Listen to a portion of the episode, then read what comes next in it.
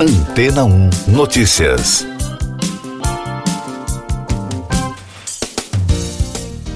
Bom dia.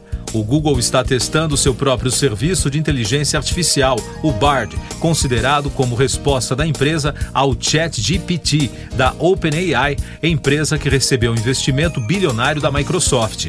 O CEO Sundar Pichai anunciou que o Bard será testado por usuários confiáveis para as primeiras impressões, segundo informações do portal Search Engine Land.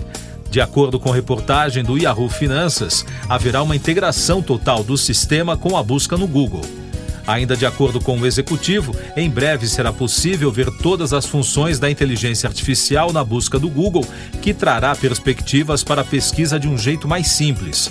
O Google Bard é um serviço experimental de conversa com uma inteligência artificial desenvolvida pela Language Model for Dialogue Applications, ou Lambda, anunciada em 2021 como a próxima geração de linguagem e conversação por uma IA. A empresa de tecnologia argumenta que a vantagem do sistema da Lambda para operar o BARD é a necessidade de muito menos energia computacional, o que permitiria o acesso de mais usuários. A ferramenta foi revelada durante o Google I.O. em maio de 2021. Em julho do ano passado, o Google demitiu o engenheiro de software Blake Lemoine depois que ele afirmou ao The Washington Post que a inteligência artificial da empresa teria alma e sentimentos. Ele chegou a revelar um suposto diálogo questionando se o sistema era senciente e, em resposta, a tecnologia teria respondido que é, de fato, uma pessoa. Mais destaques das agências internacionais no podcast Antena 1 Notícias. O governo da Turquia atualizou para 3.419 o número de mortos devido ao terremoto de magnitude 7,8 que atingiu o país e a Síria na noite de domingo outras 20.426 pessoas ficaram feridas. Já na Síria, são pelo menos 1.602 mortos, de acordo com o Ministério da Saúde sírio, com 3.500 feridos. Com isso, o número total de mortos encontrados até o momento da gravação deste podcast é de 5.021. Da agência italiana ANSA, o terremoto que atingiu a Turquia e a Síria foi mil vezes mais forte do que o tremor que atingiu a cidade italiana de Amatrice em 2016, informou o Instituto Nacional de Geofísica e Vulcanologia. O sismo do fim de semana foi registrado em todo o mundo. Segundo o Serviço Geológico dos Estados Unidos, pelo menos 75 tremores secundários, medindo 4 graus ou mais na escala Richter, ocorreram após o primeiro terremoto. Com informações da Reuters, a Guarda Costeira dos Estados Unidos está impondo uma zona de segurança temporária em Surfside Beach, na Carolina do Sul, na área onde militares derrubaram um suposto balão espião chinês no último sábado. O objetivo da operação é proteger a população. O primeiro-ministro do Kosovo, Albin Kurti, aceitou uma proposta da União Europeia com o objetivo de normalizar as relações com a Sérvia. A decisão foi anunciada apesar das preocupações com as exigências ocidentais de dar mais direitos à população sérvia da região, informou a agência de notícias. Em janeiro, representantes ocidentais disseram a Kosovo e à Sérvia que eles deveriam declarar se aceitam um plano destinado a aliviar as tensões que se arrastam desde a guerra de 1998-1999 ou enfrentar retaliações do bloco europeu e dos Estados Unidos. A Alemanha decidiu permitir que a indústria bélica do país encaminhe para Kiev a primeira versão dos antigos blindados do tipo Leopard. O porta-voz do governo alemão, Stefan Riebestreit, confirmou a autorização para a exportação dos modelos antigos, mas não forneceu mais detalhes, dizendo apenas que fatos concretos serão informados nos próximos dias e semanas.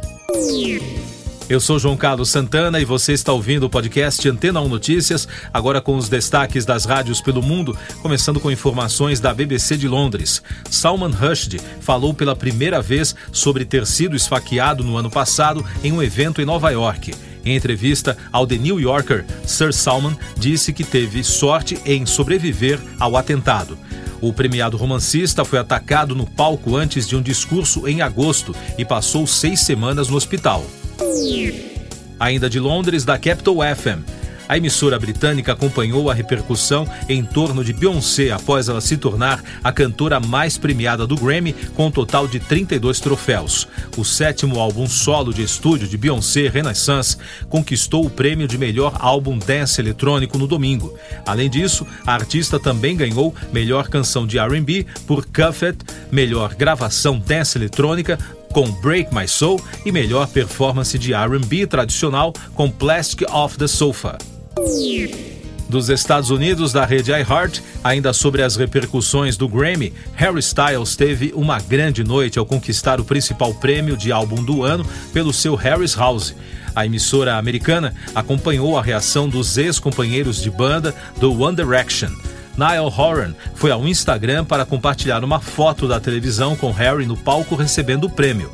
Algum tempo depois, Liam Payne também foi até a rede para postar uma foto de Harry olhando para o seu Grammy. E da Fox News, também dos Estados Unidos. Vários membros da equipe do filme Rust devem ser chamados como testemunhas no caso contra Alec Baldwin, incluindo o diretor Joel Souza, que foi baleado no set de filmagem. Baldwin fará sua primeira aparição no tribunal virtualmente em 24 de fevereiro, depois de receber duas acusações de homicídio involuntário na morte da diretora de fotografia Alina Hutchins.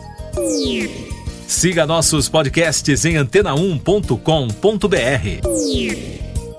Este foi o resumo das notícias que foram ao ar hoje na Antena 1.